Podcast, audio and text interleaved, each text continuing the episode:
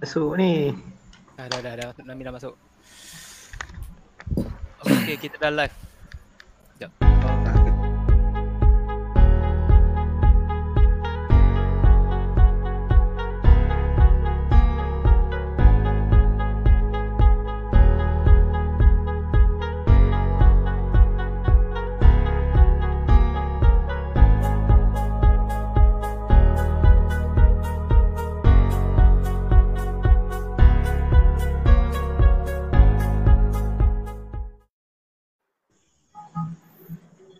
Assalamualaikum warahmatullahi wabarakatuh dan selamat malam uh, kepada semua para pendengar yang uh, sedia uh, menanti semenjak 9.30 tadi sekarang dah 9.45 uh, dan Sorry, seperti sorry. yang anda lihat uh, kita sebenarnya daripada tadi daripada 9.20 tadi kami uh, cuba untuk selesaikan ada sedikit isu teknikal malam ni Uh, dan uh, hari ni patutnya kita uh, berlima. Uh, macam biasalah. Saya Jamali dengan Khalid.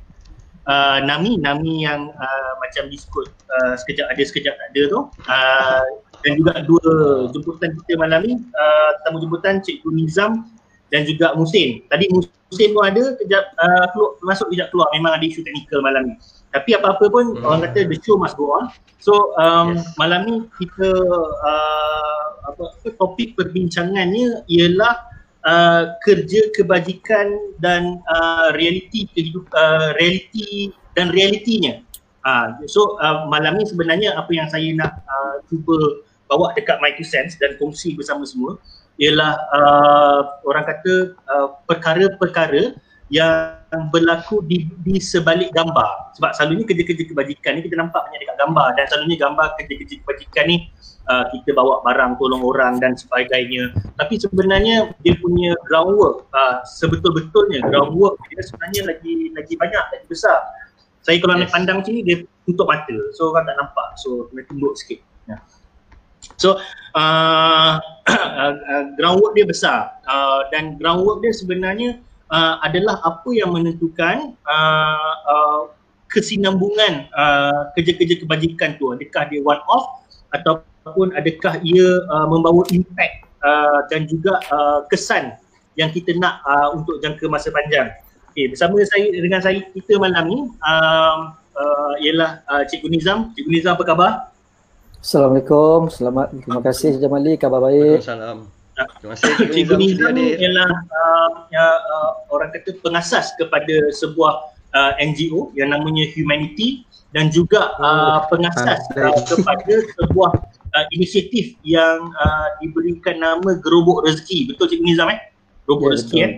Okey, uh, Gerobok Rezeki ni uh, apa orang kata dah bermula agak lama dan uh, dan saya sendiri uh, melihat daripada sebuah idea kecil yang diasaskan uh, mungkin uh, di masjid-masjid. Dan kini uh, Gerobok Rezeki ni dah mendapat perhatian uh, termasuk di sekolah-sekolah.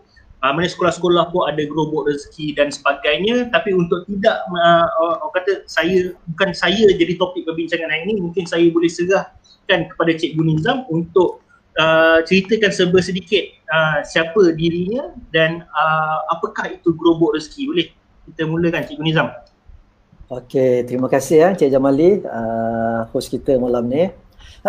Okey, saya kenalkan, bila saya kenalkan saya, diri saya dulu. Okey, saya Muhammad Nizam. Saya selaku pengerusi kepada NGO Pertubuhan Keinsanan Malaysia ataupun lebih dikenali sebagai Humanity. Uh, NGO kami, kumpulan kami ni kumpulan kecil je sebenarnya.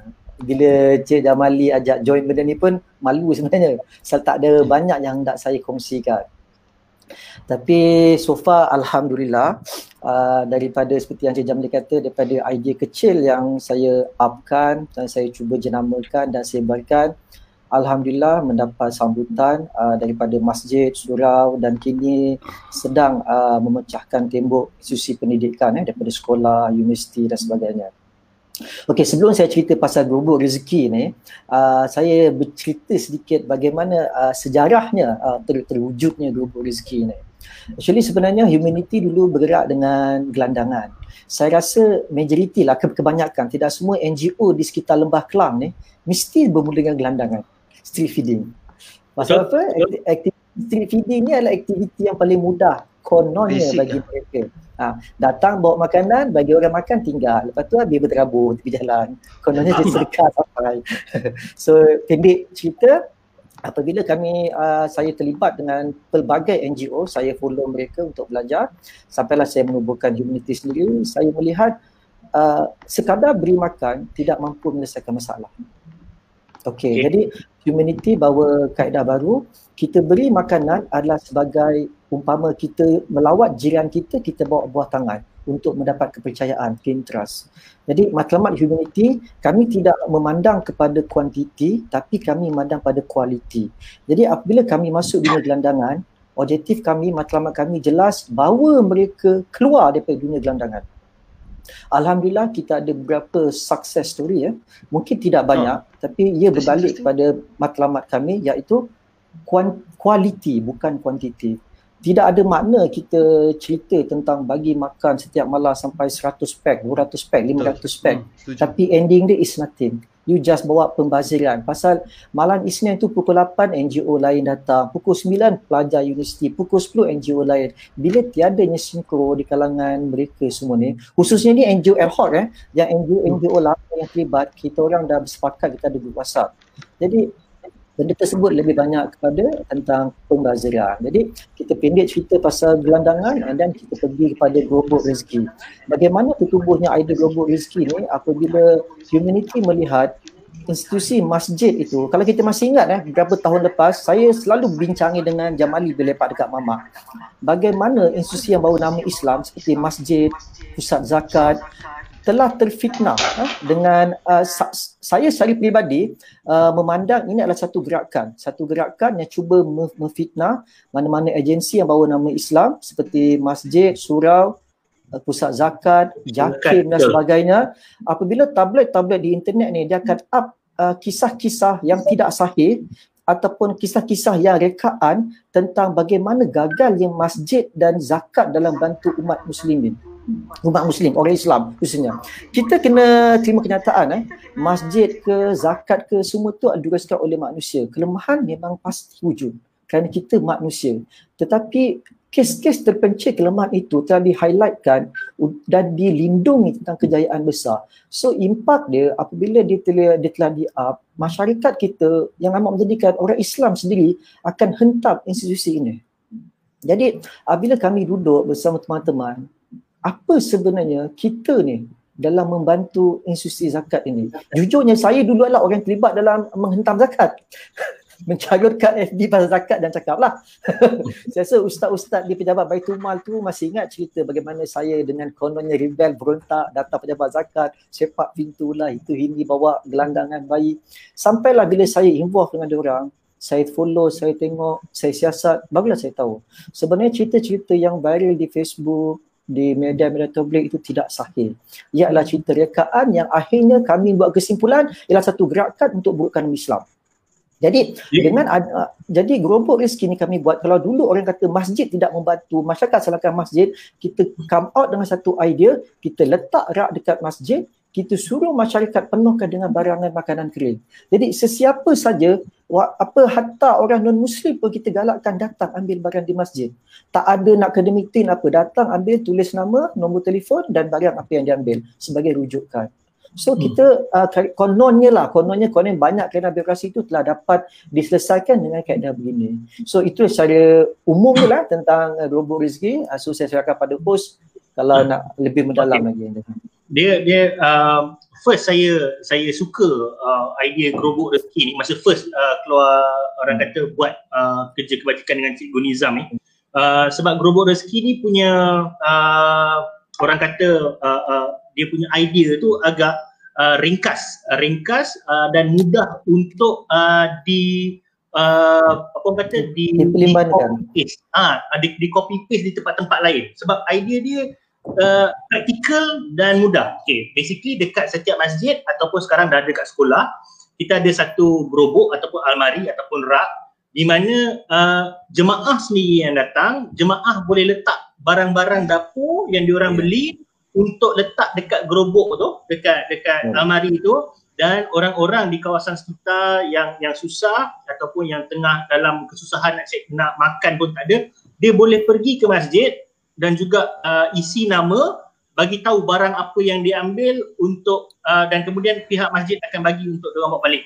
So dan dan dan yang bagus ialah tentang uh, bila saya tanya Cikgu Nizam uh, nama ni rekod untuk apa? Saya ingat Cikgu Nizam kata kita akan pantau nama-nama yang ditulis yang diorang tulis dalam tu untuk ambil pertama dia of course lah kita nak memastikan tak ada salah laku di mana ada orang ambil lebih lepas tu jual dan sebagainya dan satu lagi adalah sebab kita akan tengok kekerapan yang ambil barang kalau dah sampai 3 bulan masih mengambil barang di di di, di gerobok rezeki tu kita akan ajukan ke Jabatan Kebajikan Masyarakat untuk tengok apa yang uh, terjadi kepada family itu. Dan benda ni bagus sebab um, sepanjang saya dengan Cikgu Nizam, Cikgu Nizam, uh, the idea is simple. Kita uh, sebagai umat Islam, kita nak uh, uh, golongan susah ni daripada penerima zakat kepada pembayar zakat. Betul Cikgu Nizam eh? Ya, betul, betul. Uh, uh, de- dekat situ uh, dan dan dan uh, sepanjang saya orang kata uh, uh, mengenali uh, dunia kebajikan ni saya pun sama macam Cikgu Nizam maksudnya memang mula dengan uh, orang kata buat uh, kerja apa bagi makan kepada gelandangan. Dan saya rasa kebanyakan orang pun mula dengan situ. And then uh, orang kata pergi bawa orang bawa makanan and then kita bagi dekat orang gelandangan. And then sometimes we feel good about ourselves. Tapi benda yang yang yang buat saya terfikir ialah saya saya rasa kali ketiga kot saya pergi buat uh, bagi makan kepada golongan gelandangan ni ialah masa tu saya punya session tu dengan dengan NGO tu dalam pukul uh, 12 lebih rasanya. Bila sampai kita nak bagi makan, dah penuh lah makanan dekat dia orang. Dia dah sampai macam tak nak benda tu. Jadi saya duk terfikir benda ni ada ada impact ke? Adakah kita sebenarnya uh, uh, menambah kepada masalah penyelesai, penyelesai masalah ataupun penambah uh, kepada masalah tersebut. Sebab masalah bila kita bagi makan banyak ni kadang-kadang dia, dia, dia sampah tu memang uh, memang berteraburan lah. Tak ada siapa yang nak kutip dan sebagainya. Sebab tu uh, daripada situ saya belajar oh sebenarnya uh, bagi makan gelandangan ni saja tak cukup. Lepas tu dengan uh, macam Cikgu Nizam kata tadi, sama juga uh, jalan cerita dia uh, saya pun mengenali dengan uh, tu orang kata dengan cara yang susah di mana uh, saya pun buat kesilapan yang sama di mana uh, ada, ada satu hari ni saya dengan wife tolong seorang uh, kakak ni boleh katakan uh, pangkat makcik lah. Uh, dia cerita pasal kesusahan hidup dan sebagainya kita tolong. Dan dan saya pergi post di Facebook. Post di Facebook minta bantuan. Uh, lepas tu orang, orang memang viral lah. Memang viral. Memang yeah, orang saya saya ingat cerita tu. Memang orang kutuk pusat zakat kau-kau dan sebagainya dan uh, alhamdulillah sebenarnya saya tak pernah jumpa lagi uh, satu uh, agensi yang walaupun kita yang menjadi penjembak kepada uh, agensi itu dikutuk dia konteks secara peribadi pusat zakat konteks secara peribadi untuk terangkan siapakah orang yang telah saya bantu tu sebenarnya Ya. orang tu dah dapat bantuan dan sebagainya uh, uh, dan dan baru saya nampak lah sebenarnya memang kebanyakan kita memang kita sebenarnya sebenarnya kita tak ada niat pun nak nak nak cerita buruk Cikgu Nizam kan. Ya, kita kadang-kadang kita berkongsi apa yang berlaku kepada seseorang tu kita tak ada niat buruk pun nak memburukkan sesiapa. Tapi sebenarnya kita buka fin- pintu fitnah. Ya pintu fitnah dah selalunya kena kepada pusat zakat. Betul Cikgu Nizam kan ya betul. Itulah yang kami sedang cuba hapuskan. Kurangkanlah. Hapuskan tu susah.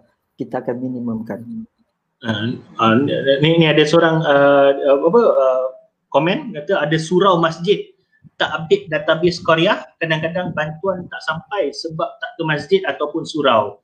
Uh, pun uh, mungkin ada isu uh, Cikgu Nizam eh? Uh, Okey, uh, uh, dia dia macam ni. Okey, uh, untuk global rezeki, uh, saya, saya boleh cakap eh, Jamali? Boleh? Boleh, boleh, boleh. Ah, Okey, okay, untuk global rezeki di masjid dan surau, sekarang ni dia, dia, dia orang telah jalankan sendiri, okey. Di mana idea itu telah kami sebarkan, uh, kemudian uh, pemerikasaan telah kami lakukan, so selebihnya adalah bergantung pada pihak uh, kerjasama pihak masjid bagaimana untuk implementkan. Okey, di surau dan masjid ada dua kaedah yang mereka lakukan. Yang pertama, mereka jalankan secara bebas. Iaitu bermaksud uh, gerobok tidak dikunci, siapa saja boleh ambil dengan hanya menulis rekod. Ah, okay. Okay. Dulu itulah yang community tekankan. Pasal kita kata uh, segalanya lillahi ta'ala. Tapi itulah kita ni budaya Malaysia ni bila tak dibantu dia kecam. Bila dibantu dia ambil kesempatan. Bila kita Hmm. letak macam tu datang bawa beg IKEA habis satu gerobok tu disapu daripada Hmm. Mula-mula kita sangka baik, ah ni kes terpencil. Lama-lama dah bukan kes terpencil. Itu dah Semua kes buat yang ramai kami kesempatan. Belum lagi yang uh, ngambil jualnya semula. Jadi Okey, setelah berbincang, maka untuk fasa next fasa kedua kita bincang dengan masjid, kita bercakap pada pihak masjid atau surau. Okey, implementkan bergantung kepada uh, sosial masyarakat kawasan sana. Kalau seandainya tanpa kunci pun masih berlaku kejujuran, go on. Tapi seandainya berlaku kecurian, maka kunci gerobok tersebut selepas uh, solat lima waktu datang dan ambillah. Tulis nama Hmm. di buku, uh, tulis nombor telefon untuk rujukan. Okey, saya uh, ulang semula. eh. Tulis nama di buku, tulis nombor telefon dan sebagainya. Dia bukan saja-saja untuk memalukan atau menyusahkan penerima. Okey, kita ambil uh, ada satu daerah, saya lupa di negeri Melaka. Apabila kekerapan yang berlaku, kekerapan tinggi uh, penerima datang ambil, setelah disiasat, mereka adalah golongan-golongan yang layak bergelar asnaf tetapi tercecer maklumatnya. Ha, so datang Majlis Agama Islam negeri tersebut mengucapkan terima kasih kepada pihak masjid kerana dengan adanya inisiatif idea ini mereka dapat mengesan keciciran mereka yang layak bergelar asnaf. Itu yang pertama. Yang kedua, golongan-golongan asnaf yang mungkin bantuannya tidak diupdate. Golongan asnaf ni kadang-kadang kita kena faham eh, ada setengah mereka perlu dibantu untuk update, untuk rujuk semula pada pusat zakat. Uh, Kadang mereka buntu, mereka tidak tahu jalan. Jadi bantuan yang diterima tu tidak cukup berlaku di sekolah uh, sekitar Lembah Kelang sekolah saya lupa sekolah apa daripada koordinator Global Rezeki setelah dia asyik ambil saja murid ni. Kemudian setelah gurunya siasat rupanya ayahnya dulu bekerja memang asnaf tapi telah jatuh sakit tinggallah maknya bekerja sebagai seorang cleaner. Jadi bantuan yang didapat tak cukup. Jadi budak tu sekerap ambil barang di sekolah. Jadi bila adanya rekod begini, pihak sekolah datang siasat, sampaikan Raja Perlis, eh, Raja Muda Perlis datang turun bawa bantuan bersama Dr. Mazhar, kemudian pengurusi Majlis Agama Islam sendiri, eh, Bos Mawib pun datang turun. Benda tu viral dan masuk pada apa Metro, harian Metro liputan. Alhamdulillah. Jadi itu the beauty of Gerobok. Eh. Sebenarnya banyak kes-kes begini. Di Masjid Ara Damansara, kita dapat satu kes apabila pelajar berumur 14 tahun lebih kurang dalam keadaan OKU, dengkot, uh, macam jalan tempang sikit, dia macam malu-malu nak ambil. Sampailah tertangkap oleh security guard, security guard fikir dia nak mencuri. Rupanya dia ditinggalkan oleh ayahnya kerana ayahnya bekerja di sebuah negeri utara sebagai bouncer disco. Anaknya ditinggalkan dua orang, seorang umur 14, seorang lagi saya lupa sekolah rendah ke ataupun belum sekolah dengan duit saya lupa, memang tidak cukup untuk makan. Jadi budak ni terpaksa datang ke Masjid Ar Damansara untuk ambil barang daripada gerobok rezeki. Sampailah tertangkap, dibawa kepada saya, saya tak cakap banyak. Bila kes dibawa kanak-kanak, no kompromi. Saya terus direct kepada JKM, saya cakap kepada JKM, tolong turun ambil apa siasat dan ambil tindakan sebelum dia jadi viral dan wujud fitnah kepada agensi kerajaan itu sendiri. So Alhamdulillah, uh, dipendekkan cerita pihak JKM turun, update kepada saya, amaran telah diberi kepada bapa tersebut. Tapi kesannya bapa tu cuba cari saya lah, konon saya buat cerita. Tapi Alhamdulillah bonza tak pukul. Selamat. So uh, ke- kebaikannya, selepas tu dia tinggalkan duit yang banyak kepada jiran dia untuk tolong tengok anak dia kalau dia pergi bekerja. So nampak tak? Gerobok rezeki ni memang macam Cik Jamali kata, simple, praktikal, mudah. Tapi sebenarnya gerobok rezeki is idea di sebalik idea kesan dia tu yang menyebabkan saya Betul. sangat suka sebarkan idea ni. Betul. Kemudian uh, yang dikatakan untuk menutup fitnah tu lah uh, yang Cik Jamali cakap tadi. Actually sebenarnya apa yang Jamali cakap tu sebenarnya saya saya, saya dah buat. Tulis kat Facebook, hentam zakat, buat buat fitnah. Tapi lama kelamaan saya saya fikir, betul ke benda ni? Itu yang buatkan saya turun padang, saya jumpa gelandangan, saya siasat sendiri. Rupanya cerita-cerita gini cerita tidak sahih. Sebab itu sampai sekarang eh, siapa yang kenal saya dan siapa yang pernah terlibat dengan aktiviti community, dia memang cukup tahu. Cara saya bila dengan orang minta bantuan, saya akan siasat terperinci. Kalau saya rasa macam tadi pun dah ada lagi gula apa saya ibu tunggal lah uh, kononnya minta bantuan kewangan. Saya terus hantar wakil datang siasat. Bila kita siasat, cerita tu takkan sama dengan apa yang dia WhatsApp pada kita. Di Kuantan, kononnya ibu sakit angin akmah, anak tak boleh bekerja, akan dihalau daripada rumah tinggal lagi berapa hari ni ibu ni akan bergelandangan. Bila cerita ni tersebar melalui WhatsApp, kemudian dia upload di Facebook, tahu tak jadi pada? Majlis Agama Islam faham akan terfitnah kononnya tidak menjaga kebajikan. Tapi bila saya call sendiri Majlis Agama Islam faham, saya suruh dia, saya bagi alamat, datang siasat, cerita tu langsung tak sama. Memang mak dia sakit, tapi bapak dia ada boleh jaga. Sebenarnya anak Hmm. dia tu malas nak kerja. Ya betul. Nampak tak? Dia nak cari mudah. Lalas pegawai zakat datang dia gambar hantar kat saya. Saya kata terima kasih Cik Nizam pasal beritahu kami dulu supaya tak wujud fitnah. Di uh, di Glen Mary kisah seorang perempuan duduk di dalam kemah bersama anak kecil. Kalau orang ambil gambar post di Facebook tak cerita apa-apa, confirm zakat selama akan terfitnah. Tapi saya suruh uh, one of the sukarelawan kita datang siasat Lepas tu dapatkan info, saya bagi kat saya, saya call jabat, uh, Lembaga Zakat Selangor. Dia orang turun Hmm. di siasat. Bukan orang Malaysia, orang Rohingya.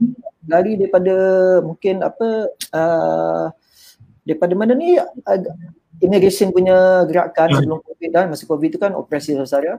And then dia uh, duduk di kemah begitu. So bila lembaga zakat datang, saya cakap, so gabung G2G panjangkan kepada JKM dan immigration. Kalau boleh orang awam mungkin lambat sikit. So, kalau Hmm. G2G biasanya lebih lebih pantas. So perkara-perkara begini ya, untuk perlu dilakukan untuk kita tutup lubang fitnah. Pak, saya pegang prinsip yang cukup jelas, apa guna buat kebajikan kalau dia disulami fitnah.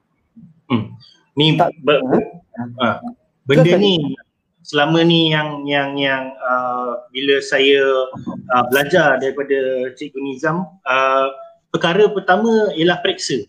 Periksa, periksa, periksa. Walau macam mana sedih pun cerita tu, walau Ya. macam mana nampak digambarkan susah, perkara pertama minta nombor IC Cikgu Nizam eh.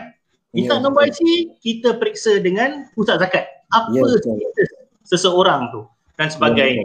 Uh, uh, dan dan benda ni juga sebenarnya uh, mungkin orang nampak benda tu remeh tapi sebenarnya benda ni penting sebab tu uh, kalau kita benci kepada birokrasi uh, kita benci kita kata uh, birokrasi lambat dan sebagainya antaranya ketahuilah bahawa isu-isu begini yang yang memba- yang menyumbang kepada uh, birokrasi itu sebab kita kena faham pusat zakat dia menjaga uh, amanah orang yang Ya, membayar betul. zakat jadi dia kena pastikan yang dapat uh, zakat tu uh, uh, apa memang memerlukan bantuan, tidak ada tipu, uh, berlaku penipuan itu dan sebagainya. Jadi benda ni yang kita kena faham. Kan bukan semudah kadang-kadang saya tengok kan orang tu kata oh dap- dapat cerita uh, berkesedudukan jam tu juga pergi. Tapi bila dengar cerita orang susah lambat. Tapi bukan sebenarnya bukan bukan bukan nak dilambat-lambatkan begitu. Kadang-kadang tengok siapa kan? Uh, uh, dah dapat bantuan dan sebagainya uh, benda tu kan. Tapi benda ni juga yang sebenarnya saya sentiasa borak dengan Cikgu Nizam. Cikgu Nizam kata kadang-kadang macam uh, menjadi sebesalah. Kalau nak cerita sebenarnya uh, apa yang berlaku di lapangan. Sebab kita takut kalau kita ceritakan tentang uh, ada kes-kes yang menipu nanti kurang orang datang membantu. Sebab Ya, orang betul. akan fikir oh orang susah ni semua menipu. Bukan. Bukan semua yang menipu. Memang ada yang genuinely susah tetapi ada juga yang ambil kesempatan menipu. Ya, sebab tu betul. benda tu kita kena berjaga-jaga kat situ. Okey? Uh, assalamualaikum Musin. Musin dengar?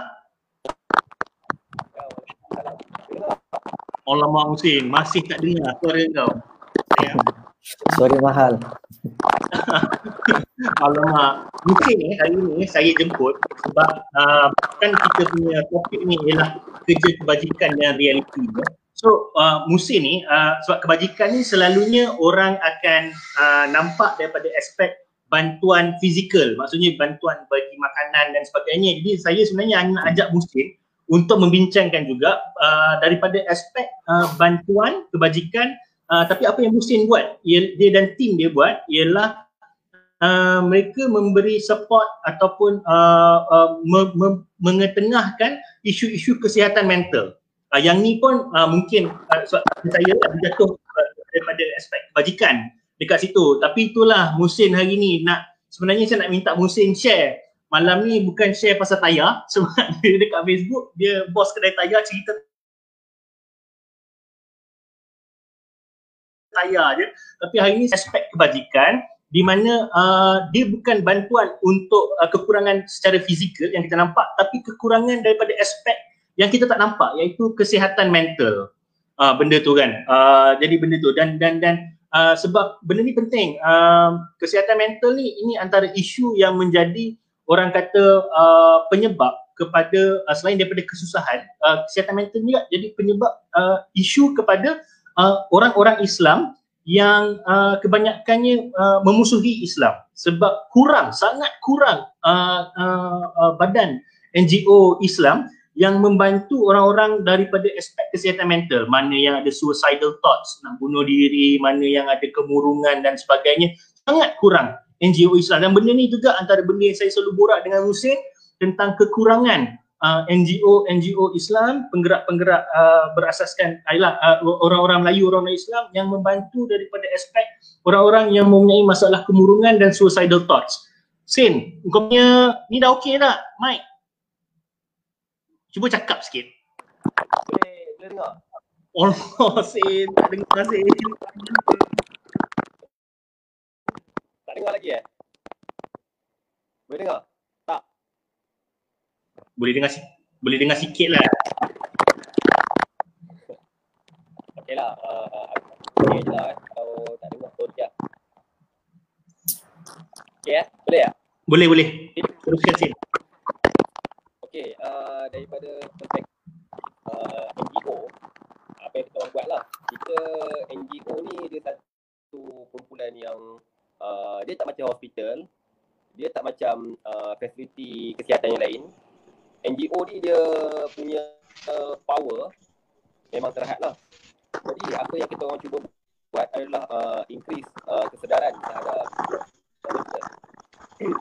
ni uh, kita tak boleh nak pergi ke semua dekat target uh, belia target uh, pelajar-pelajar di uh, Musin, Musin, sorry, sorry. Uh, memang aku kena buat satu sesi lagi untuk kau dan juga ni. Kalau tu memang aku rasa uh, para pendengar kat luar sana pun tak dengar. Uh, dan aku sure orang semua pun nak dengar kau input tentang apa yang kau buat. Tapi memang tak dengar. Memang tak dapat dengar apa yang kau cakap. Sorry Sen eh. Sorry. Uh, tu lah. Tapi, tapi uh, untuk yang mendengar malam ni, uh, uh, siapa yang follow ataupun kenal Musin ataupun tak kenal, saya terangkan dia. Uh, Musin ni dulu um, dia ialah uh, medical assistant bekerja dengan uh, APM lah dan kemudian uh, lompat ke dunia pertayaran uh, itu yang buat dia unik lompat ke dunia pertayaran uh, dan uh, kemudiannya uh, menubuhkan sebuah uh, NGO yang bernama MiCare yang uh, sangat uh, orang kata uh, support kepada isu-isu kesihatan mental. Uh, Nama apa tadi uh, NGO dia? Yang MiCare. M-E-C-A-R-E, MeCare. Uh, so dia uh, uh, uh, aku banyaklah buat dia punya uh, apa dengan MeCare ni uh, kadang talks, kadang forum, uh, seminars untuk uh, uh, mental health awareness dekat sana uh, benda tu sebab uh, uh, coming back to uh, uh, Cikgu Nizam sebab mental health awareness ni uh, kadang uh, benda ni uh, saya rasa nampak Cikgu Nizam uh, daripada aspek uh, orang gelandangan ataupun orang susah. Uh, saya nampak ada satu uh, trait ataupun satu karakteristik yang sama di antara uh, golongan ni uh, terutamanya yang yang ada golongan yang malas bekerja ataupun yang sentiasa nak nak nak tak nak berusaha tapi nak bantuan saja kadang-kadang nampak satu trait di mana uh, kita dapat tengok yang diorang ni sebenarnya ada sedikit sebanyak uh, isu kesihatan mental betul Cikgu Nizam eh saya setuju, betul. Okey, uh, kalau kita nak uh, dia, dia dia berbalik eh sebenarnya uh, realiti dan kita tajuk pada tajuk ni sendiri adalah dunia kebajikan dan realitinya eh. Kalau kita melihat realiti yang sebenar, dengar kan? Saya dah sedar dengar dengar. Dengar. Eh? dengar. Okey. Kalau kita melihat okay. pada realiti sebenarnya dunia kebajikan ni, saya percaya tak ramai NGO yang kongsikan isu sebenar. Pertama, dia berbalik pada seperti apa yang Cik Jamal cakap eh. Kadang-kadang kita tidak nafikan eh, sebahagian uh, kemiskinan kesan itu puncanya adalah kerana sikap. Okey, sikap nanti kita akan uraikan seperti yang tentang mental illness semua nanti tu. Yang kedua adalah kerana memang uh, takdir lah yang wajib kita bantu. Jadi kerana sikap ni yang menyebabkan NGO terpaksa bantu juga beri makanan kerana kita kenangkan anak kecil.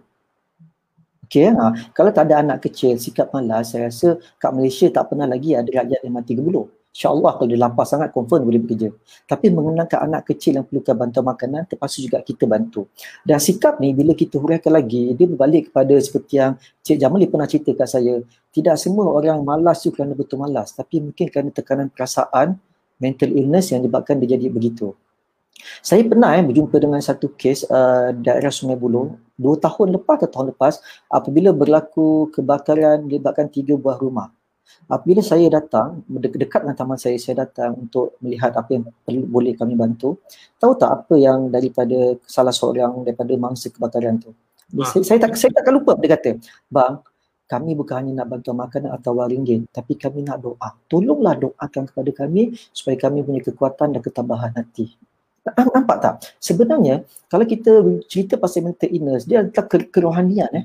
Bila kita melihat gelandangan itu, memang saya tak saya cakap orang, saya tak nampak banyak ni NGO yang yang ada di Malaysia ni yang boleh fokus kepada tentang pengisian rohani. Kalau kita datang dekat gelandangan tu, kalau malam minggu, malam Isnin, sampai tiga NGO bagi makan saja. Sedangkan gelandangan itu adalah manusia. Perutnya sama saiz dengan kita. Kalau dah sekali datang bawa mi, lepas tu kedua bawa nasi lemak, ketiga bawa makanan berat, Ingat perut ni macam perut lembu ada 10 boleh dia bagi-bagi. Perut manusia. Jadi makanan akan ter- terbuang. Tapi pengisian rohani pasal mereka telah lama hidup di kaki lima, peraturan tu sebahagiannya memang dah tak ikut. Mereka berjuang dengan kudrat peluh ke- ke- kekerasan hati untuk hidup. Tidak tidak semua sebahagian lah. Tapi pengisian kerohanian tu tidak tidak banyak. Saya pernah uh, ber, berurusan dengan salah seorang yang kononnya dikata dia daripada pertubuhan kaunseling bla bla bla bla. Dia cerita nak bagi tentang makanan kepada gelandangan. Saya cakap dekat dia, kenapa mesti makanan? Sedangkan you ada sesuatu yang tidak dipunyai oleh kami iaitu ilmu tentang kaunseling, kau kaunselor. Kenapa tidak jadikan dia sebagai makanan rohani kepada mereka gelandangan? Dan endingnya menjadi sejarah. Seperti biasa. Biasalah. Jadi disemenangkan di sini lah tak boleh kita kata yang kotor-kotor. Jadi saya sabarlah Nizam. Jadi uh, uh, tentang ni kita al- alhamdulillah apabila kerajaan buat pusat gelandangan, uh, pusat forensik gelandangan, uh, alhamdulillah ada beberapa inisiatif yang pernah dilakukan daripada saya lupa persatuan Uh, macam persatuan penduduk lah. Dia wakil pada surau dia datang dia bagi tentang ceramah agama tentang kaedah sembahyang. Cuma ah ini pun saya dapat feedback daripada mereka yang terlibat gelandangan. Kaedah kita, okey apabila kita nak bagi pengisian kerohanian kepada orang ramai yang memang dah ada asas agama tapi mungkin nak remind, kita ada kaedah tersendiri. Tapi bila kita nak bercakap dengan mereka yang duduk di kaki lima dah bertahun yang mungkin punya sindrom murung, kita tak boleh gunakan kaedah yang sama seperti mana kita bagi orang lain. Jadi bila kita bercakap gitu, dia seolah kita bercakap dengan dinding. Jadi endingnya bila orang tak boleh masuk, kita je kata ah, fed up lah, orang tak mau dengar lah. Actually method kita salah kita tak kita tak study. Should be sepatutnya kita kena study siapa audience kita. Kaedah apa kita perlu gunakan. So ada kaedah yang berkesan. Saya teringat, saya lupa ada satu NGO daripada daripada Bangis waktu saya aktif dengan gelandangan. Dia ajar gelandangan membaca ikrok dan sembayang di depan uh, berhampiran Al-Karya tu. Dekat uh, Jalan Tuan Rahman, CMB kan, air di situ. Hmm. Saya lupa malam apa. Dia akan ajar sembayang, bawa telekung sembayang di situ. Uh, macam kita ngajak, uh, macam kita ajak anak-anak uh, kita, tu saya cakap Allah kalau ada ramai begitu kadang saya suka duduk situ saya saya suka turun dulu waktu saya aktif dengan saya terus turun seorang seorang duduk berbual kita gain trust supaya kita dapat tahu cerita sebenar maklumat sebenar. Jadi uh, uh, kes-kes yang tentang burung ni kita perlukan ramai lagi untuk bantu mereka. Pasal membantu golongan asnaf gelandangan bukan hanya duit dan makanan. Betul. tapi uh, support moral supaya dia orang boleh bangkit positif untuk keluar dari dunia tu. Dan satu lagi yang saya nampak uh, Cik Nizam masa uh, uh, dua tahun lepas uh, cikgu jemput saya untuk kita sama-sama buat uh, yeah. charity uh, hmm. dan saya dapat uh, untuk uh, coaching untuk uh, uh, sekolah uh, bimbingan jalinan kasih uh, masa hmm. tu saya nampak banyak anak-anak uh, yang yang orang susah ataupun gelandangan ni sebenarnya banyak yang berbakat yes. uh, daripada segi akademik maupun daripada segi uh, sukan lah uh, hmm. dan sebagainya. Jadi uh, antara uh, uh, antara yang saya nampak uh, cara untuk kita kurangkan ataupun kita uh, basmi uh, golongan uh, mungkin susah uh, golongan susah ni akan sentiasa ada dia dia, dia Dia Yes. ini fitrah uh, dunia. Dia tak boleh habis. Uh, uh, tapi uh, macam mana kita boleh kurangkan atau kita kawal ialah Hmm, dengan uh, kita beri uh, a fighting chance uh, kepada uh, the next generation kepada anak-anak mereka. Jadi Betul. untuk uh, macam uh, uh, cikgu sebagai seorang pendidik sini dalam dalam dalam arena uh, education uh, dalam arena pendidikan uh, macam mana cikgu Nizam pandangan cikgu Nizam ataupun mungkin boleh kongsikan ada uh, orang kata perancangan ke depan uh, untuk uh, memastikan uh, tidak ada berlaku uh, golongan uh, generasi kedua ni gelandangan ataupun sebagainya sebab kalau kita ke sebab kalau kalau saya ke masa sentiasa ke ke orang kata ke uh, ke jalanan untuk untuk masa tu uh, buat kerja uh, orang kata bagi kebajikan untuk makan untuk gelandangan dan sebagainya kadang-kadang bila uh, kita nampak anak-anak ni ada ramai dekat jalan berjalan berpelesiran dan sebagainya apa benda kan. Tapi bila tanya dia orang ni bukan gelandangan. Sebenarnya ada ada rumah ada bilik. Tapi tempat tinggal tak kondusif.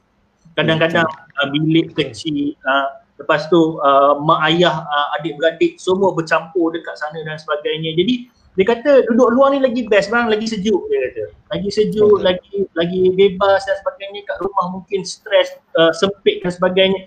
Dan satu lagi bila bila saya duk fikir keadaan ke, uh, tempat tinggal yang tak kondusif macam tu uh, macam manalah tak jadi sumbang mahram contoh. Uh, kan bila mak ayah bila nak bermesranya bila nak apa benda anak jujur-jujur ni kan jadi uh, itu antara benda yang saya nampak lah mungkin Cikgu Nizam boleh bagi sedikit peng, orang kata pengalaman ke perancangan untuk education macam mana Okey, okey. Pertamanya uh, bila Cikgu Jamali cerita tentang gelandangan yang bukan gelandangan ni, saya pun terlepas satu poin. Sebenarnya gelandangan ni saya kategorikan kepada tiga kan. Okey, pertama memang gelandangan sebenar. Jadi gelandangan kerana takdir ataupun kerana dah, dah takdir hidup gitu. Mungkin dulu Hmm. hidup okey, berlaku masalah, musibah dalam hidup, bahkan terpaksa uh, uh, hidup di kaki lima. Yang kedua, gelandangan kerana kehendak diri sendiri. Okey, gelandangan Hmm. kerana kehendak diri sendiri ni yang bawa masalah kepada masyarakat dan bawa imej Yes. buruk kepada gelandang kerana takdir. Contohnya memang penagih dadah yang memang sengaja pilih jalan begitu ataupun jenis anak-anak muda yang memang lari rumah malas nak bekerja, nak bebas hidup. Yes. Ada kan begitu? Ah, terlibat dengan uh, sedikit meng- mengemis dan sebagainya Ah, itu. Ni gelandang kehendak diri sendiri. Yang ketiga adalah mereka yang dipanggil gelandangan tapi sebenarnya bukan gelandangan. Ha, dia orang ni ha, dia bukan gelandangan Berapa peratusan tetapi dia lebih kurang lah peratusan yang pertama dengan uh, ra, Okey. roughly Ah, lah ya. roughly. Oh. Itu memang saya, saya minta maaf. Itu statistik tu kalau dapatkan Oh. mungkin berdapat pada pusat transi gelandangan pasal dia orang ada buat kajian. Ah, Oh. tapi untuk yang gelandangan yang di, nampak gelandangan tapi gelandangan adalah tapi dia orang ni golongan miskin tegar. Okey, dia orang kebanyakannya akan duduk uh, di sekitar kaki lima dekat Al-Karya tu, duduk bersila Hmm. di situ berbuat tujuannya lah untuk menunggu bantuan daripada NGO-NGO yang memang biasa dalam kawasan situ. Di situ biasa ada feeding the needy, dia memang mendapat kebenaran khas lah. Dia bersama dengan CIMB, setelah buat agian membersihkan. One of the NGO yang saya respect, feeding the needy, FTN. Dia tak macam NGO lain. Lepas buat agihan, kawasan tersebut sangat bersih. Ha, dia orang Hmm. bersihkan betul. Dia Okey. follow through, Ah. dia follow through. Ya, ya okey. So okey di, di, di, di situ dia orang kenal. Jadi dia orang akan datang dapatkan pampers, susu dan sebagainya. Dan uh, NGO ni pun kenal siapa gelandangan yang bergelandangan. Dan yang bukan gelandangan yang gelandangan yang bukan gelandangan nampak seperti gelandangan ini adalah normally dia pertama dia memang duduk di kawasan kampung uh, berdekatan ataupun flat-flat ataupun bilik-bilik. Memang tidak kondusif untuk duduk. Bayangkan kadang-kadang duduk menyewa di bilik cokit yang dibantu oleh pihak Baitumal eh. Alhamdulillah Baitumal tu dengan anak sampai 2 3 orang, biliknya kecil. Jadi suasana tidak kondusif. Kemudian uh, uh, ber, kita berbalik kepada isu yang Cikgu Jamal cakap tentang uh, bagaimana uh, kalau boleh tak nak generasi kedua mewarisi ke- kemiskinan tersebut. Alhamdulillah uh, di Malaysia ni kita sebenarnya banyak NGO yang memang fokus pada pendidikan anak-anak. Contoh yang saya kenal lah, yang saya agak rapat lah seperti Iqra, uh, puan apa Cik Sharifah di mana dia mengajar ah, budak-budak tak pandai baca, teacher baca dia akan mengajar balik. Kemudian dia bagi peluang kedua dia support sehingga berjaya kemudian kita ada bu, uh, sekolah jalanan coket apa saya lupa nama tu. Itu pun Mhm. di, di coket dia bagi peluang kepada anak gelandangan atau orang susah dia ajar baca sekolah semula. Kemudian kita ada dulu kita ada saya lupa selain pada ikrar saya lupa apa nama NGO tersebut dia pengajar uh, membaca. Kemudian kita ada satu lagi NGO di mana dia uh, bekas orang uh, yang nak tarik anak-anak ni supaya tak terlibat dengan dadah. Dia melalui muzik, pendidikan, uh, dia, dia. So untuk humanity, secara pri, pribadi, kami tidak mempunyai upaya yang tinggi buat seperti seperti ikrar tapi kami pegang pada uh, biar kuantiti kami kecil tapi kami punya kualiti ada. So far uh, alhamdulillah uh, untuk first eh, first success story humanity adalah kami mendapat kami buatkan surat beranak kepada anak gelandangan, dapatkan rumah untuk gelandangan tersebut, dapatkan bantuan, dapatkan kerja dan anak tersebut daripada tidak bersekolah yang stateless tidak dokumen sekarang sudah ada surat beranak dan bersekolah. Sekarang dah darjah dia sebayar anak saya sulung. Anak saya darjah 6, dia darjah 5 pun. Ha, lebih macam tu. Alhamdulillah ada sekolah. Dia, dia ceras. Itulah first success story. Kemudian kita ada Uh, di gelandangan yang anaknya juga stateless di mana tidak ada surat beranak, tak ada siri kelahiran, kita uruskan turun naik Putrajaya, alhamdulillah dapat uh, dan sekarang dah punya surat beranak dan uh, didaftar ke sekolah di pusat uh, sekolah bimbingan jalinan kasih.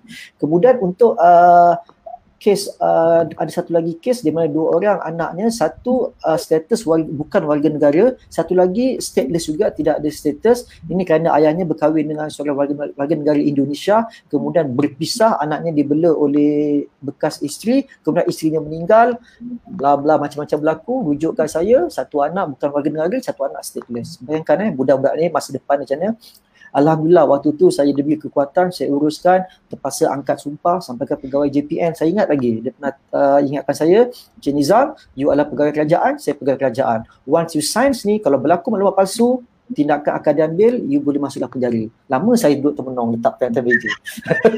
Bila kata masuk penjara, kalau kena denda hmm. 2-300 kan agak lagi. Masuk penjara. Yes. Ada saya keluar pada bilik dan di bilik siasatan. Ini, ini, ini saya, saya ringkaskan cerita. Actually pegawai GPN panggil itu masuk bilik siasatan dia soal setiap orang. Dia tanya-tanya budak kecil tu adik-beradik ayahnya dan saya. Sampailah saya malam tu pun saya dah doa sembahyang hajat dah jadi alim sikit dan saya nekat saya sign. Alhamdulillah budak tersebut dah punya surat beranak, dua-dua orang jadi warga negara dan sekarang telah bersekolah di Kuala Lumpur. Okey, itu yang tu. Dan yang sekarang ni adalah kes terbaru kami adalah di mana uh, anak yatim eh, anak yatim ni memang kita bantu daripada suatu ayahnya sakit sampai meninggal, suatu budak ini sekolah dan sekarang dah habis SPM, kita, saya uruskan kemasukannya di ILP Isu Latihan Perindustrian.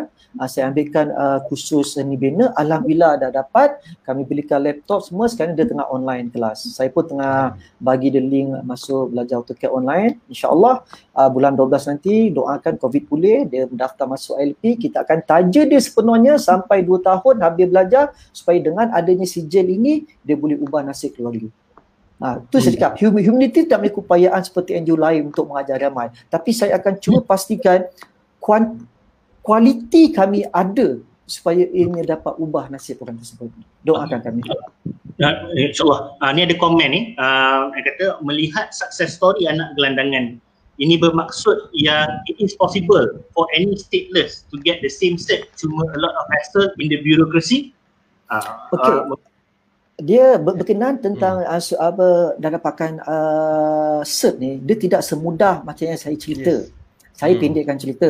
Sekiranya ibunya walaupun dia tidak berkahwin eh tidak tidak tidak ada masalah dia anak luar nikah ke anak apa sekiranya ibu dia ada buku pink dia ambil buku pink buku yang dia pernah melakukan pemeriksaan di mana hospital insya-Allah boleh cuma yes. cepat Betul. atau lambat paling lewat saya pernah buat uh, tentang anak di dicoket anak kepada seorang perempuan yang tidak berkahwin sampai 6 bulan tapi sampai 6 bulan ni sebenarnya bukan pasal apa. Hmm. Pasal ada hmm. orang buat fitnah kononnya saya sedikit uh, jual IC kanak-kanak gandangan. Kurang ajar. Ah, ah, okay.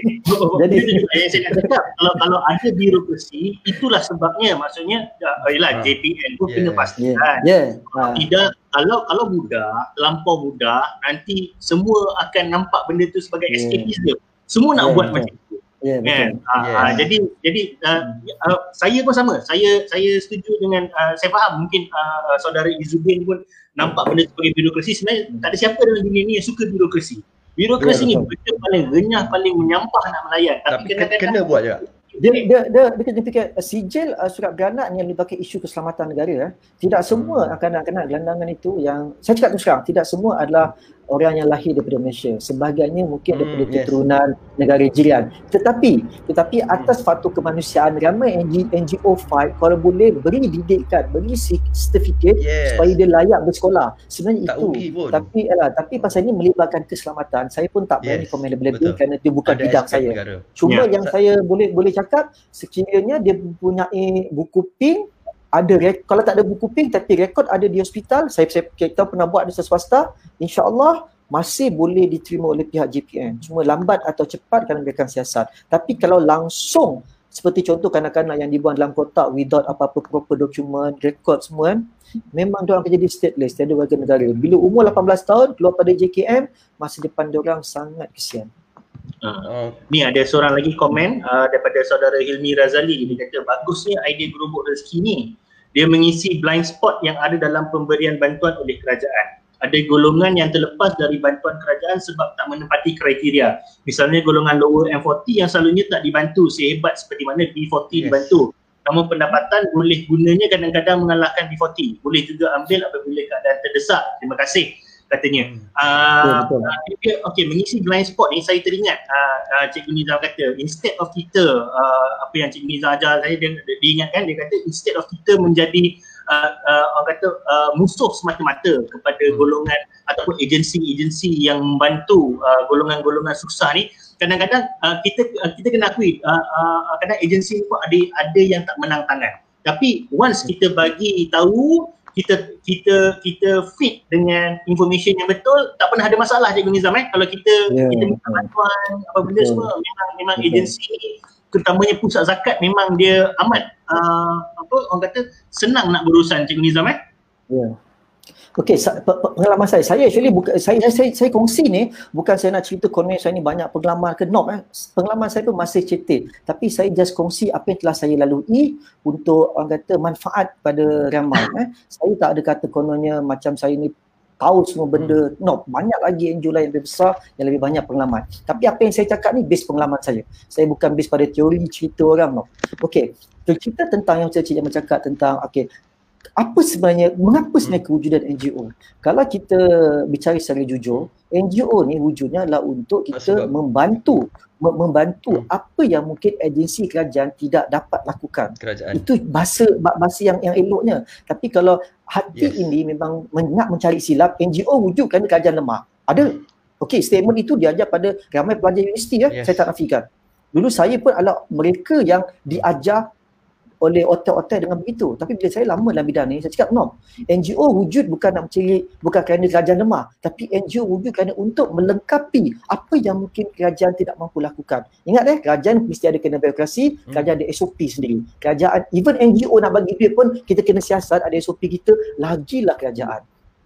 Okey, jadi berbalik kepada uh, tentang apa yang Cik, uh, Cik Jamali kata tadi, sebenarnya penting adalah komunikasi. Saya walaupun saya duduk di Selangor, uh, banyak uh, buat aktiviti di, di KL. Hubungan saya dengan Mawi alhamdulillah daripada dulu saya bermusuh, kini alhamdulillah cukup baik. Kenapa? Kerana komunikasi.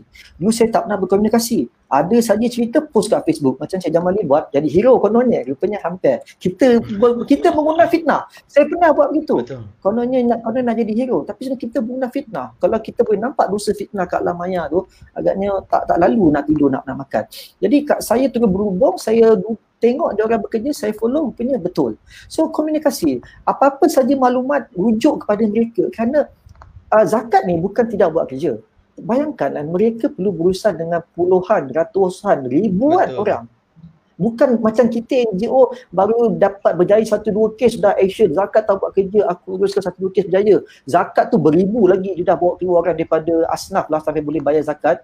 Cuma kau tak klik Facebook zakat tak tahu apa aktiviti orang. Itu je. Ha, jadi saya selalu pesan pada mana pernah follow saya, jangan sekali mendabik dada kerana sukses satu dua story, kita pelikihkan agensi kerajaan. No, sepatutnya kita jalankan kerjasama dengan dengan orang. Saya pernah uh, yang uh, yang saya cerita tadi, saya uh, bekerjasama menyampaikan maklumat dengan Majlis Agama Islam Pahang. Alhamdulillah, walaupun saya di KL, isu di Kuantan, Pahang, by call, benda boleh selesai, boleh siasat. Di Johor, ibu tunggal WhatsApp saya, kononnya zakat Johor tak nak bantu, lagi tak nak Johor tak nak bantu. Saya call, saya google, nombor saya bercakap dengan pegawai. Saya, saya cakap, saya nak cakap dengan pegawai, saya tak nak cakap dengan orang buat keputusan. Alhamdulillah, ustaz tersebut turun, dapat bantuan dan sekarang ibu tunggal tersebut berniaga. Berniaga warung. Uh, dia kes pasal lah, uh, kahwinan tidak sah jadi anak terbiar uh, macam tu. Jadi benda-benda macam ni yang penting komunikasi. Jangan kita datang rendah tempat orang terus letak dekat Facebook. Betul. Kita kena faham eh dalam uh, Facebook ni dia boleh di apa capai oleh ratusan ribuan orang dan tidak semua orang Sekejap punya je. pemikiran sama dengan kita. Kita mungkin fikir aku kongsi nak dakwah sebab baik. Tapi orang yang nampak Hmm. hmm. inilah kerajaan tak buat kerja, inilah menteri tak buat kerja, inilah ustaz makan duit tipu. Benda-benda macam tu kita kena faham pasal menutup pintu fitnah itu sendiri memang dituntut dalam agama kita orang jadi ustaz lah tu. Jadi macam ber, dia berbalik apa yang saya cakap, apa makna kau buat kebajikan kalau kau sulam dengan benda-benda kebencian dan boleh mengundang fitnah. Fikir benda tu je. So setiap perkongsian, setiap apa tindakan mesti rujuk pada otoriti setempat. Kalau tak orang kampung, penghulu, pusat zakat ataupun NGO berhampiran. Contoh kes di Kedah oleh seorang yang popular ustaz dulu, apa jadi? Kebencian tersebar, fitnah tersebar. Yes. Kawan saya NGO yang di sana, uh, presiden NGO di sana, dia sendiri kata, dia dah berapa kali menyantuni keluarga tersebut. Tapi itulah, netizen ni, dia hanya nak dengar apa yang dalam kepala otak dia. Perkara yes. sebenar dia tak nak dengar. Pasal tak pasal tak best, tak boleh kutuk-kutuk macam kat Facebook. Ya, seperti aku dulu juga.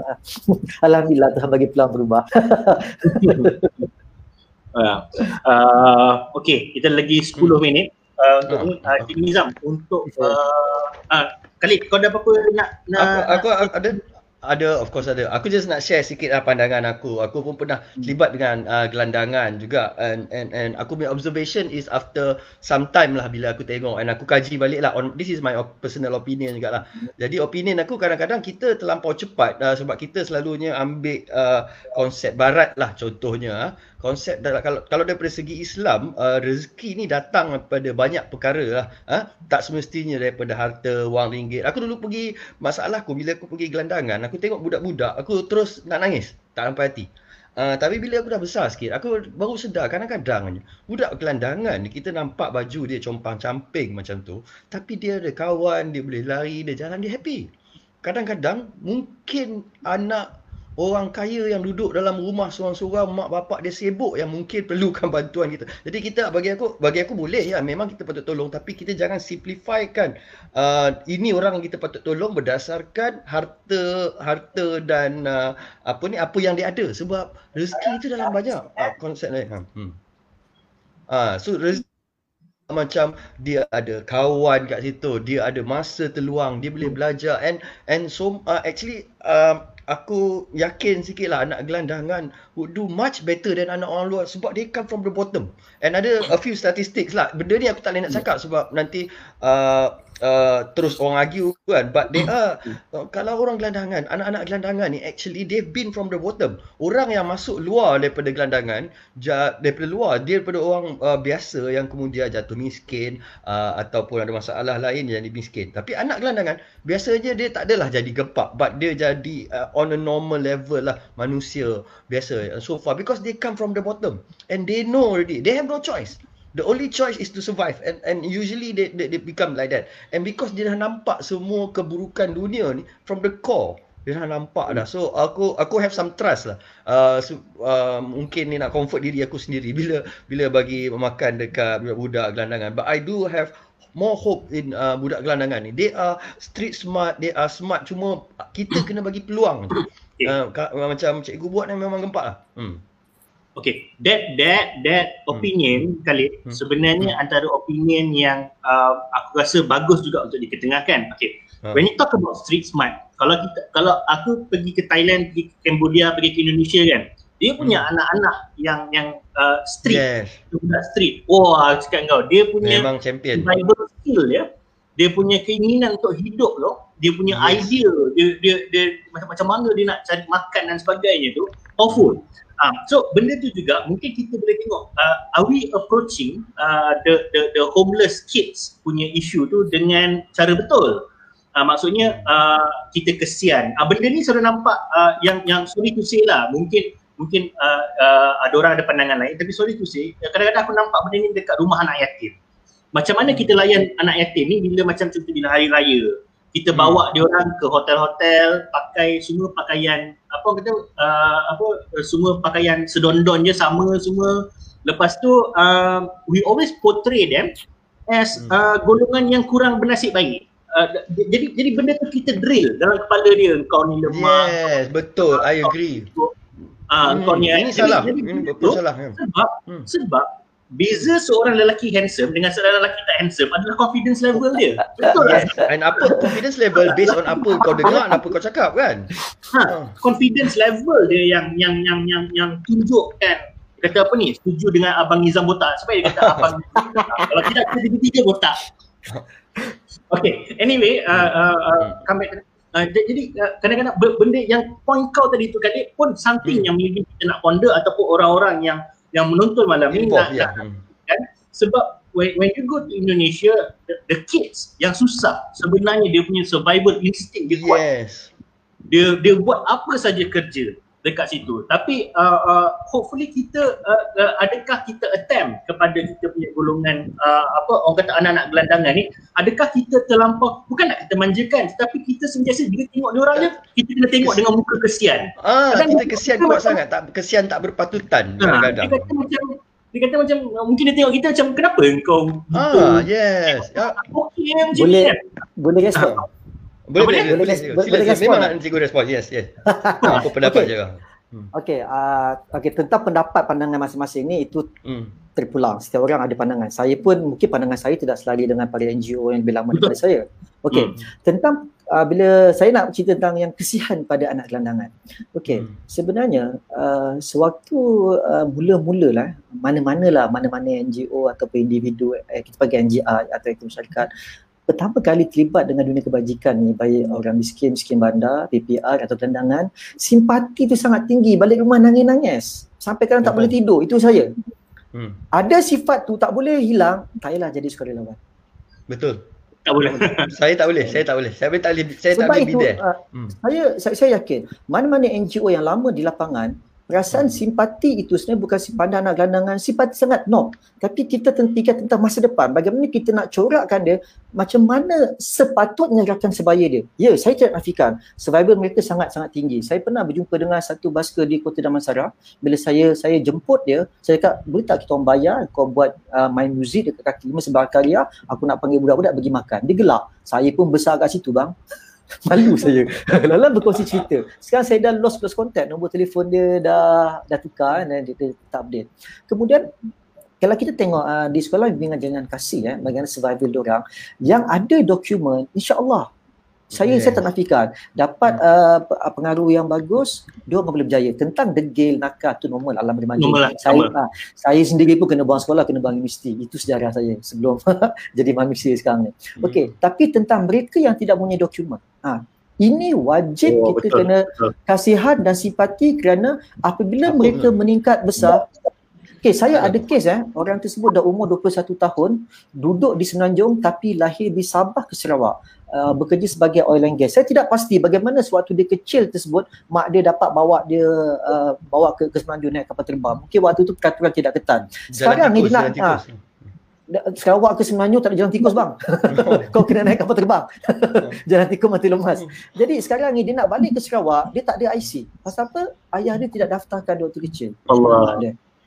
Jadi sampai besar ni dia bekerja pun dapat gaji yang orang kata lebih rendah daripada gaji pendatang uh, tak, yang tak dia tak dokumen.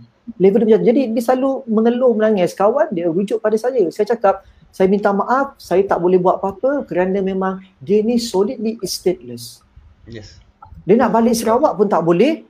Actually kalau kes-kes gelandangan yang terper, Hmm. yang yang sesadai di Semenanjung, saya boleh rujuk pada rumah Sabah, rumah Sarawak. Diorang akan datang turun bagi bantuan, beli tiket, hantar dia orang balik. Kita ada kes buat macam tu. Alhamdulillah berjaya. Ah, So tentang anak-anak Ah, bukan Ah, tentang- kalau jadi uh, anak angkat katalah uh, budak ni dia tak ada dokumen saya boleh ambil sebagai anak angkat dia boleh masuk sekolah sebab saya pernah dulu uh, approach cara macam tu dia tidak semudah itu. Dia, semudah dia, itu dia, lah, dia, kan? dia tidak semudah itu. Dia ada proses melalui JKM, ada siasatan. Kalau dia semudah Hmm. itu, lama dah masalah ni selesai. Tapi orang luar ni kadang-kadang tahu blame dia. Boleh ni boleh lah. Dia, dia tidak dia tidak semudah betul itu. betul faham, Jadi faham tentang yang anak-anak gelandangan ni, Hmm. ada setengah-setengah perkara wajib kita kena simpati tapi jangan berlebihan. Ada setengah-setengah perkara kita kena bagi support moral. Simpati itu kena ada cuma seperti yang apa tuan puan cakap lah, jangan berlebihan. Itu saya saya tak nafikan. Hmm. Tapi kalau kita nak hukum semua masyarakat pandang mereka dengan penuh simpati, no, tidak. yes Dulu ya, mana-mana aktivitis apa aktivis atau sukarelawan sikap tu kena buang. Kalau ada sikap tu juga duduk rumah je lah menangis. Pasal kita tak boleh buat keputusan, semuanya dipengaruhi Betul. emosi. Saya Betul, pernah betul. eh, bawa, bawa, bawa kereta balik menangis pasal nampak budak kecil tidur di masjid negara uh, uh, masjid negara di kaki lima tu saya balik rumah ambil selimut anak saya ambil tilap anak saya sampai bini marah. Besok pagi bangun selimut anak hilang. Saya bawa ke sana bagi kat dia letak dia dalam dulu kat masa negara ada CIMB punya mesin ATM punya punya rumah. Saya cakap kau duduk je dalam ni kau tidur dalam ni. Tak ada orang marah. Saya ingat lagi dulu kes tu saya kutuk Baitul Mal saya marah Baitul Mal kononnya tidak jalankan kerja. Rupanya pendek cerita Baitul Mal telah main peranan betul. Uh, adalah kes. Alhamdulillah budak tu pun dah balik Kedah diselamatkan. So simpati berlebihan tidak boleh ada tapi positif bantu ya. Hmm. Cikgu Nizam, okey, uh, kita nak, nak dekat akhir rancangan. Okey, uh, saya yakin uh, malam ni siapa yang menonton mungkin ada yang rasa cuba berkobar, eh nak nak cubalah buat uh, Ha, uh, macam mana nak contact Cikgu Nizam nanti kat Facebook ke mana ke? Saya selalu pergi belah-belah macam sana mana lah. Cikgu Nizam? Cikgu, cikgu ada tak buat macam uh, seminggu, sebulan sekali ke mungkin Ha. ataupun uh, I, I, uh, oh, apa humanity open kepada sesiapa yang nak bekerjasama dan sebagainya macam mana Cikgu Nizam? Mungkin ada orang nak belajar uh, orang kata dia nak berbuat sesuatu, dia nak bantu, dia rasa dia nak bantu tapi dia rasa dia tak tahu mana nak mula. Mungkin uh, ada tak boleh hubungi Cikgu Nizam ke macam mana ke? Okey, saya ah dulu kalau dulu ah dulu bila saya bila orang nak bantu ni saya tu okey jom kita buat kat KL buat ni. Sekarang tidak. Tak tidak kira di mana sekalipun anda berada pertama sekali tengoklah community jiran terdekat kita.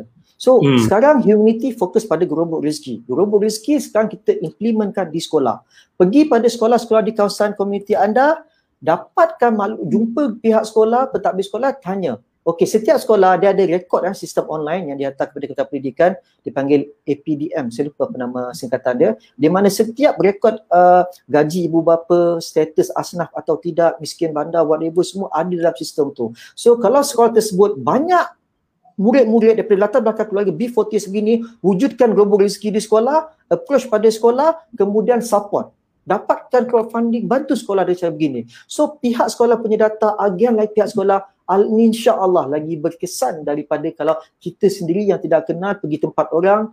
Saya pernah didatangi daripada uh, belah uh, daerah Pahang, dia kata nak bagi makanan kepada gelandangan di KL. Saya cakap kenapa buang masa, kenapa buang uh, minyak nak pergi ke KL sedangkan di daerah anda ada Betul. rezeki di sekolah. Saya bagi nama sekolah support. Itu adalah komuniti anda. Kalau ji, kawasan dekat kita sendiri kita tak fokus, kenapa nak fokus pada jauh? Di KL tu cukuplah. Terlalu banyak. NGO akan support gelandangan. Betul. Menarik. Hmm. So, So- kalau so- siapa uh, untuk yang uh, tentang saya boleh cari di Hmm. Facebook saya ya you type je Muhammad Nizam Wahid ataupun facebook.com slash peduli insan uh, jarak. Peduli so, Insan, di pada ah, page untuk- community ya saya.